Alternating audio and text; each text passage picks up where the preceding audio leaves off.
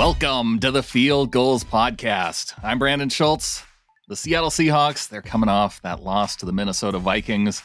But, you know, we have a game to look forward to. It is the 49ers coming up on Sunday, and this is a game we can all always get up for. So, joining me here, and and we're probably going to go back and forth on this because this will probably go out on the Niners Nation feed. It's going to go out on the Field Gulls feed. Joining me to talk about this upcoming game, Rob Stats Guerrera. Welcome back. I feel like I need to shower here coming on a Field Gulls podcast. Like, can you wait a few minutes just to let me get a quick rinse in? Yeah, yeah. I, I think it kind of it's it's a, a mutual situation. You know, uh, we could start this off talking about some mutual news though, because Richard Sherman, he's a guy that could probably help both our teams, and it turns out he's going to Tampa to play with Tom Brady. I'm not that upset by this because personally, I remember the last time I saw Richard Sherman on the field and he did not look very good at all. And guys that are his age with his injury history generally do not suddenly look better. Um, but I was surprised to hear him say that he had a lot of talks with the Seahawks because I thought there were some old wounds there that had still had yet to heal, especially between he and Russell Wilson. You know, I, as much as that got played up, I don't know if there was any kind of bad blood left between them. I, I feel like the biggest thing that we got from the Richard Sherman uh, thing with Russell Wilson was that uh, he told him that he sucked out on the practice field one time. and, you know, coming from Richard Sherman, like that, does that seem all that weird? No, I mean that's true to character for him. Although you know what, you you saw a very different Richard Sherman than I felt like we saw in Seattle because he was always talking up Jimmy Garoppolo, and he he, he seemed like a very supportive teammate down there in uh, San Francisco. Yeah, you got prime Richard Sherman. You mad, bro? We got Uncle Sherm, who was you know coaching up the rookies and talking up Jimmy Garoppolo and telling Jimmy Garoppolo about certain tells that he had as a quarterback. So we got Uncle Sherm. You you did not get that. I felt like if he came back to Seattle, we would be getting the Uncle Sherm version, though, and I I wouldn't have been all that upset about it, especially considering what we've seen from our corners. You say that he's he's slowed down, and you don't remember him, you know, like he was in his prime, but uh, I think that's still better than what we've been watching uh, with Tre Flowers out at, at corner for Seattle. Well, Tre Flowers said something, and I wanted to ask you about it because obviously the 49ers offense has been struggling. So I, I'm all for playing teams whose corners are struggling. But he essentially said that he still had questions about what to do. He said, It's a schematic thing. I feel like I've got my own questions to ask. He said, There's confusion among some guys on how to defend certain routes. It's all going to be an easy fix once we all get on the same page. Like, Tre, it's week four. You're not on the same page yet.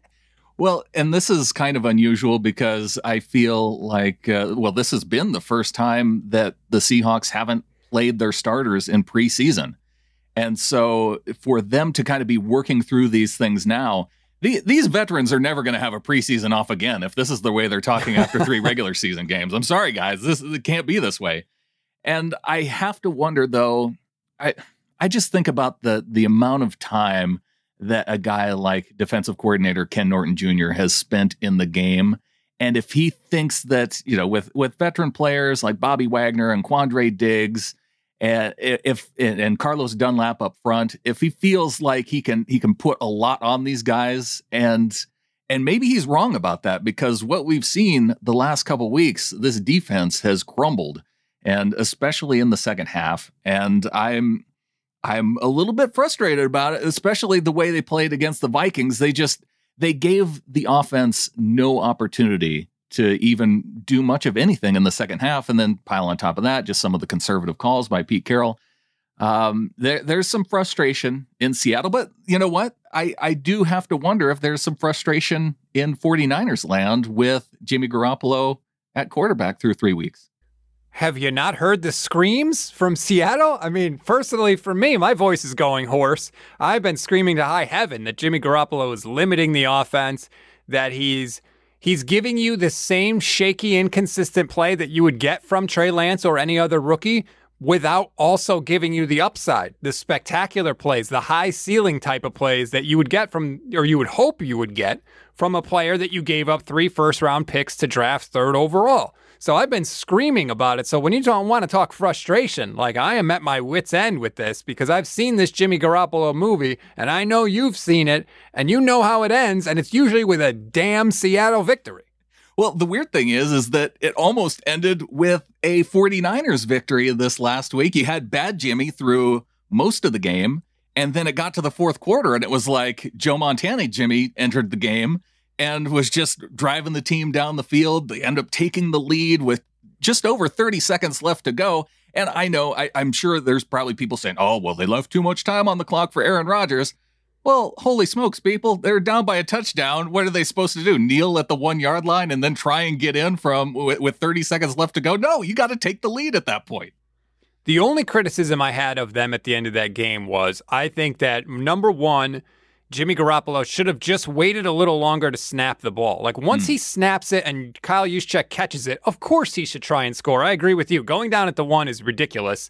And by the way, you can never assume a touchdown in the NFL, as we saw in week 17 of the 2019 season. You ain't in until you're in, and sometimes you don't get there.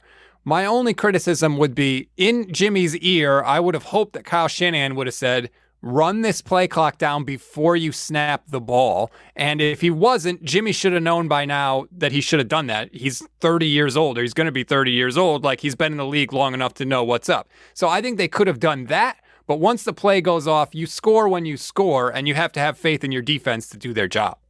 Well, how about the 49ers defense through these first three weeks? That's kind of been the uh, what was billed to keep the 49ers in these games with Jimmy G still staying at quarterback. They gave up some points early to Green Bay, but obviously shut down Rodgers enough up until that final drive. What have you seen from the defense so far this year? Well, I think the defense has been good enough there we got to get 2019 out of our heads. They were a historically good defense. They gave up fewer passing yards that year than any Legion of Boom defense had ever given up. So they were better than the Legion of Boom against the pass in 2019. That is not the case this year, especially with the injuries that they've had. But honestly, I thought Aaron Rodgers just went God mode for most of that game. Like he was, his average time to throw was 2.3 seconds, and he was still throwing the ball 10, 15, 20 yards down the field. That is amazing. And he was throwing it with accuracy too. It's not like all the corners were just getting blown away right off the snap of the ball. Sometimes you got to just tip your hat to the other guy and say, you know what? He went Superman on us, and he absolutely did. Now, certainly Russell Wilson is capable of doing the same thing. He can, we all know he can put the cape on like the best of them. But what gives me a little more hope this week, and you tell me if I'm wrong, when Russell Wilson makes big plays, it's not in less than two seconds. It's actually the complete opposite. It's when he's back there, he looks, he runs around, and then he finds somebody that gets open. To me, that's going to give the 49ers pass rushers more of a chance to affect the play than they had against the Packers, where it was literally snap, throw, and there's nothing you can do.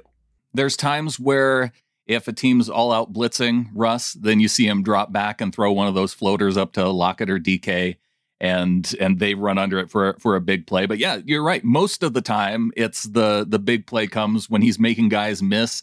A guy gets open and yeah, he finds Lockett or DK. So it's it's usually those receivers and uh Lockett, man, he gave us a scare this last week. You know, he was down on the field. It looked like he twisted his knee or ankle, kind of an awkward tackle but he was able to come back and play the final drive and and he did look okay so i'm i'm kind of hoping that he's going to do well through this week and and we'll see our normal Tyler Lockett back out there this week. And then DK the first half of last game he tore up the Viking secondary and then they either made some adjustment or like I said they just weren't on the field much at all in the second half game against the Vikings. And that it's it's a little bit worrisome to me based on we've seen now two games back to back where the Seahawks offense has struggled, particularly in the second half. I thought with the Titans, it, it had more to do with uh, with Russ struggling a little bit in the second half against the Titans. Not so much in the second half against the Vikings. Just he, he didn't have the opportunity. So, uh, but either way, not a lot of scoring in the second half, and uh, that that's a little bit concerning, but it's weird because stats. I, most of the time, we're looking at Russ getting off to slow starts, and they've been absolutely fire out of the gate these last two games. Well, that's going to be a huge factor this week because the 49ers have been hideous in the last two games in the first quarter. Here's how bad it's been, Brandon. in the last two first quarters that the 49ers have played, first quarter against the Packers and the week before against the Eagles, combined, the offense has 39 yards and one first down. So that's how pitiful it's been for the 49ers in the first quarter. They're basically playing three quarter games. And if Russ comes out firing, like that is the exact wrong game script for the 49ers. They do not want to get down multiple scores early.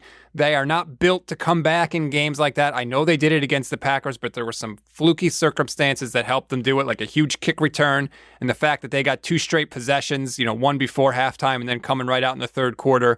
The 49ers are not built to play from behind. So if the Seahawks can come out and go up 10 or 14 points early, that could be the end for the 49ers because their offense is just not consistent enough to come back when down double digits.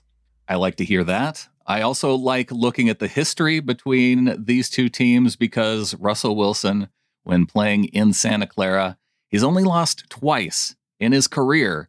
And that, oh, no, I'll take that back. Three times because his, his very first game in October 2012. And then the was the next year in 2013, and then the overtime game in 2019. But all those other games there, Russell Wilson has been getting the wins. He always kicks our ass. He he always beats the 49ers. You know, there's obviously there's always exceptions to every rule, but generally Pete Carroll and Russell Wilson have owned us. And it makes 49ers fans mad when I say that, but it's true. Like these are the facts and they are not in dispute. Go look at the results. They usually find a way to win. And as much as, you know, they might be struggling defensively, it just seems like in 49ers week, they flip the switch and they do enough to get it done. There is going to be one record, though, that I'm going to be watching because a lot of current, well, somewhat current era 49ers have their top single game performances against the Seahawks. Frank Gore, he had 212 rushing yards against the Seahawks. That was back in 06, so that might not be current era. But Nick Mullens has the Nick Mullens has, yeah. leads the 49ers in passing yards against the Seahawks in that 2018 game where he threw for over 400 yards. But Jerry Rice this record hasn't fallen, and he had a 163 yard game against the Seahawks in 88. With this secondary, that this is the the the record that I'm worried about going down. Well, the problem is, in order to do that, the 49ers are going to have to throw the ball more than 10 yards down the field, and they just refuse to do it. I believe Jimmy Garoppolo has one pass attempt or uh, one completion longer than 20 yards the entire season. Wow. They just don't stretch the field. And you could see it in how the Packers were defending them last week. People have taken screenshots of this and thrown it up on Twitter. Just on the game broadcast film view, if you if you take a screenshot, all 11 defenders for the Packers are in the screen. Safeties, corners, everything. They're all there. And it just goes to show they don't respect Jimmy Garoppolo's ability to throw it deep, and they don't think that he's going to because they're just up at the line of scrimmage, and that affects the run game. It makes all the pat the shorter passes harder to complete. You know, it there's ripple effects there, and so if that record's going to go down, something's going to have to change for the 49ers, and it hasn't so far through three games. I hear you when you say that there's nothing to worry about when it comes to throwing down the field, but I'm, I'm, still concerned about the ability of Deebo Samuel and Brandon Aiyuk to pick up a lot of yards after the catch. But let's keep going. And coming up next, I've got another aspect of this game I want to ask you about, and then I'll flip it over to you. What, what are some of the things that 49ers fans are wanting to know about this game? We'll hit all that coming up next.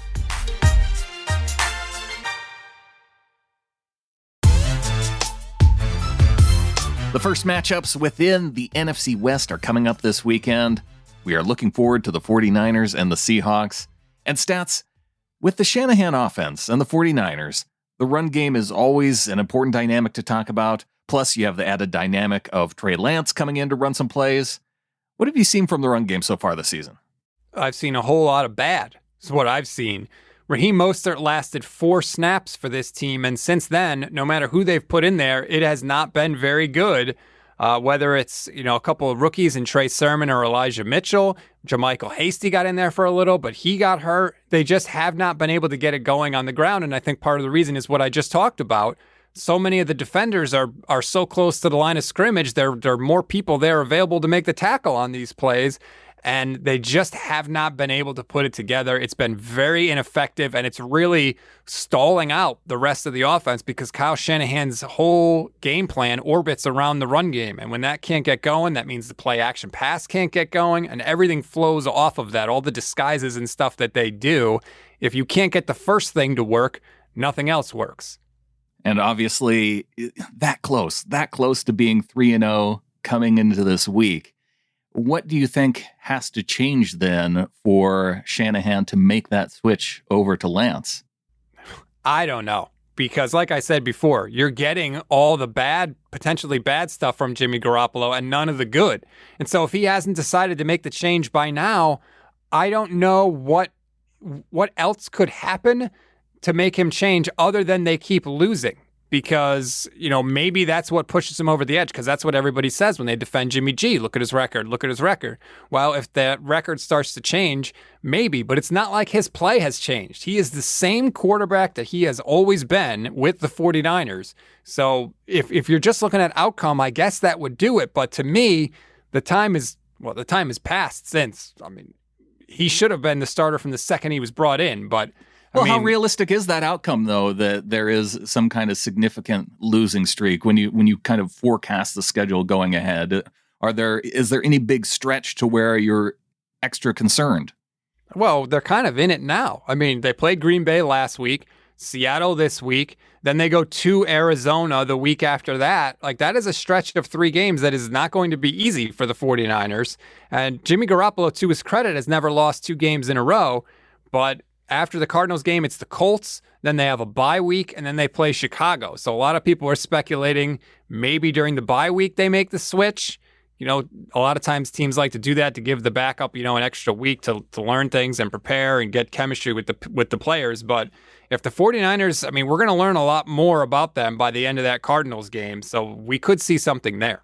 He hasn't lost two games in a row. I don't know if Russell Wilson's ever lost three games in a row. He has not ever lost three in a row. Neither has Pete Carroll in the obviously. So one Russ of these streaks is going to end this week. Although, gosh, I, I feel like we face those streaks every single week uh, this season so far, and it hasn't come out in our favor. But uh, hopefully this week. What happens to the Seahawks? Let's say, for the sake of argument, that the Seahawks lose this game. Sure. Then they go to one and three on the season They'll have obviously. Then they have NFC the Rams losses. coming up on a short week the next week on Thursday night. That's going to be a tough game. It's at home though. What is the panic level if Seattle loses this game? Well, I think some Seahawks fans are hitting it already, just forecasting ahead with the with the 49ers and the Rams on the schedule next. After that, I think it eases up based on how we've seen Pittsburgh playing, New Orleans, uh, and, and, then they have Jacksonville before their bye week. So I, I wouldn't hit the panic button until I, I hit the bye week and I see what the Seahawks record is at that point. Now, if they lose even three out of the next five games and they only have three wins going into that bye week, then yeah, I, I think that's going to be a, a, a week where Seahawks fans are asking a lot of questions. I'm already hearing it with the defense. Ken Norton Jr. Uh, a lot of calls for him, but I think the heat is even. It's going to ramp up even more on Pete if you're looking at that type of record. But I, I also think that this is a team we've seen them turn around things in the past.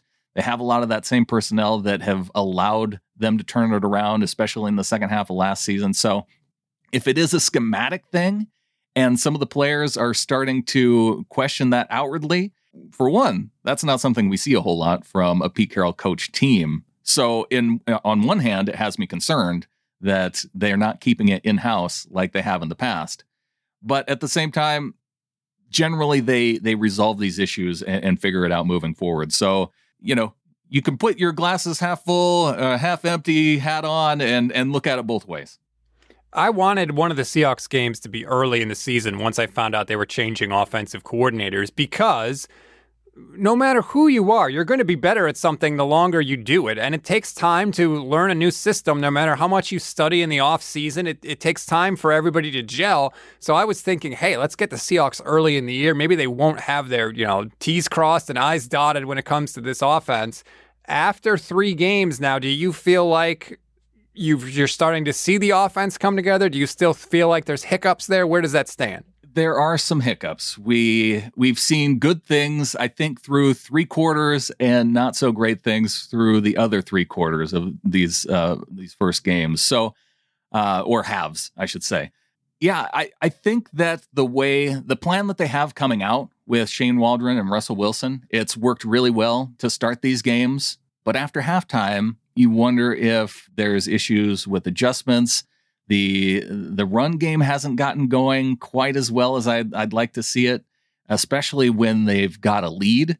And uh, and so you hear Pete Carroll talking about how in that Tennessee game. They got up to the big lead and then they weren't able to hold it where you would have thought up big against the Titans that they'd be able to run out a lot of clock. Not able to do it. It allows that Tennessee offense back in the game, and they did it running the football. So that was concerning with, especially when they have the weapons that they do at wide receiver. They and and really they've struggled with uh, with those good wide receivers now for the last couple weeks. Now, is that a part of facing better than mediocre quarterbacks in Kirk Cousins and Ryan Tannehill? Is this going to be a Seahawks defense that, as long as the quarterback is, you know, mediocre or worse, that the defense does well? That's where I have my questions. I guess more than the, I, the on the offensive side of the ball with the coordinator, where I, I do think that they can work some of those things out as they move through the season. Well, you're facing another mediocre quarterback this week, so that's see, that's why I've got a little bit of hope but but we've also seen that he could be good at times too. So, uh, gosh, man. well, let me put it to you this way. If I told you you could choose, would you rather face Jimmy Garoppolo this week or Trey Lance? Oh, yeah. I think we talked about this in the preseason. I, I would absolutely rather face Jimmy Garoppolo. Go with the guy that you know and the guy that is known for turning the ball over in some situations, you know, randomly. Whereas with Trey Lance, yep. uh, you know, there's he has that history at least of protecting the football and you know just the added dynamic of the run game that he brings i would i would be concerned with the seahawks defense. Now they've been okay against the run usually but um you know they they've had well they didn't have to worry about dalvin cook last year or last week but Mattison still got him and then Derrick Henry the week before. So but they did bottle up jonathan taylor. So I do think, though, that Lance gives the 49ers that added dynamic of really allowing them to get the run game o- uh, going, which is going to open things up for the receivers. That is the most maddening thing to so many 49er fans is we feel like we all can see what would happen or what opportunities might be there, except the most important person and the only person that matters, and that's Kyle Shanahan. For whatever reason, he has seemed hesitant to do it. And it's one thing when your team struggles, right? Like that those are always frustrating. But when your team is struggling and you feel like there's a backup or there's help that's currently on the roster already and they are voluntarily not using that help, then your frustration just goes to a whole other level because you feel like there's no excuse for this. You see what's happening. Why aren't you making the move? And that's where the 49ers are and it's it's frustrating for me as well because I feel like this is Russ's last year in Seattle. So now is the take this year to get Lance up to speed, right? And then when Russ leaves next year, now you're in a good spot here. Now you can really challenge the Rams and you're you're ready to go for 2022. Hey, uh, I don't think Russ is going anywhere. In fact, if it's if it turns out to be a disaster type season, it's going to be Pete leaving and Russ staying and and that's how they'll they'll handle that really? situation. Well, if they, you know, if if things continue to go the way that they go, and we're starting to see these things on offense, and the, it, and it's the defense that can't hold. This is Pete Carroll's defense. Everybody gets mad at Ken Norton Jr. Uh, for coordinating the defense, but this is Pete Carroll's defense, and they've really struggled to identify the the types of corners that um, you know that in the past. That's why you allow a guy like Shaquill Griffin to leave because you can find those guys. And for it to be DJ Reed has been okay to start the season. Now he's coming off some injuries. And again, he didn't have a preseason, but he was good last year. And then Tre Flowers is Tre Flowers once again. So they did pick up Sidney Jones from the Jaguars in a trade at the start of the season. I'm kind of curious to see if we're going to see some Sidney Jones if things continue to not go well Uh, but you know, we've spent a lot of these this time talking about the corners, and we haven't talked about one of the biggest weapons for the 49ers, which is George Kittle. And I'm curious how they're going to cover Kittle with Jordyn Brooks in his second season uh, has struggled uh, these first couple weeks, especially in coverage. And all the talk of acquiring Jamal Adams as you know a type of guy that you could use against a guy like George Kittle. Um, I, I'm I'm wondering how they're going to handle this because that's a big part. And gosh, when I was watching the 49ers offense move down the field against the Packers, it was all these dump off plays to Kittle, and he's just pushing guys to the ground and climbing over them and, and going down the field. Kittle is a wizard because he makes yards appear where there are none. I talked, I mean, you just mentioned it. It's short dump offs, and he just breaks like three tackles and picks up six or seven yards. And let me just say, as a 49er fan, please, please put Jamal Adams on George Kittle. Kittle will eat his lunch. Jamal Adams can't cover anybody. He just can't. Like, come on. He's great at, at playing up close to the line of scrimmage, and he can pressure the quarterback but his main job is coverage, and he can't do it. Am I wrong on that? Well, I don't think it's his main job. You don't see him do a ton of it. so he's I a safety. I, he plays more of that that linebacker type position that we saw from Kam Chancellor, and they just they use him for for blitzing a little bit more in run defense. He's been outstanding. So I think there's other reasons that you have Jamal Adams on your team apart from coverage. But yeah, you're right. I, in, in terms of his coverage ability from what we've seen so far this season, it has not been great. But again, it's it's when he's mismatched, I think, on wide receivers versus a tight end. I, I'm I'm curious to see it. I'll I'll tell you that much. Well, that's why the 49ers need to get more aggressive, right? Because if you try and do those dump offs and stuff to Kittle, that's playing into Jamal Adams' strength. He's he he can stop those plays or at least affect them he you're not you're not using the matchup to your advantage unless you're challenging Jamal in coverage, sending Kittle down the field, maybe on some choice routes or just any kind of route deeper down the field. You would like to think that, you know, the highest paid or close to the highest paid tight end in the league is going to win those battles. But I just hope that, that that's what the 49ers do because if they throw it short, they're playing into Adams' hands. Yeah, it's going to be a fun game to watch coming up on Sunday. Any predictions about this game? I just did my 49ers podcast for the week literally before we hopped in here, and I had to give a score prediction, and it's going to make people mad. I think we're going to see more struggles from the 49ers offense. I think we're going to see Jimmy Garoppolo, who seems to struggle against this Seahawk defense. He's going to continue that. And unless they want to switch it up and give Lance significant playing time, I don't see what changes with this offense. And I just have more confidence in Russell Wilson to make one play in a close game than I do Jimmy Garoppolo. So I predicted Seahawks 24, San Francisco 20. It's predicting a one score game is I, I, just based on how this has gone for these past what five games working backwards you know 26 23 last year 37 27 that's one anomaly but then the three games before that all one possession games the, the other two were overtime games so this, I, I do think it's going to be a close game. So whoever has that ball last, I, I feel like is going to have the advantage in this game. And I, I kind of hope it's Russell Wilson because we didn't see a workout in overtime against the Titans. But uh, that means I think there's something good coming around the corner. So I, I would like to see Russ have the ball last and uh, take it down the field against the Niners to to close this game. That is literally the exact situation that I want to avoid. like, I would be terrified, even if it was just 30 seconds, like we just saw. But again, I'd be terrified if it's our Seahawks defense that's trying to defend, even, you know, say what you want about Garoppolo, but all the other weapons that he has around him. I'm worried about those just dump off passes. Once the defense is worn down in the second half, that Kittle's just going to go you know, bowling over dudes, and and so that's that's my concern if the Niners have the ball last in the game. What's your final score prediction? I, I think a low scoring game is is probably right. I'm going to go. Gosh, I'll go 27-24 just because low scoring games now in the NFL are under 30.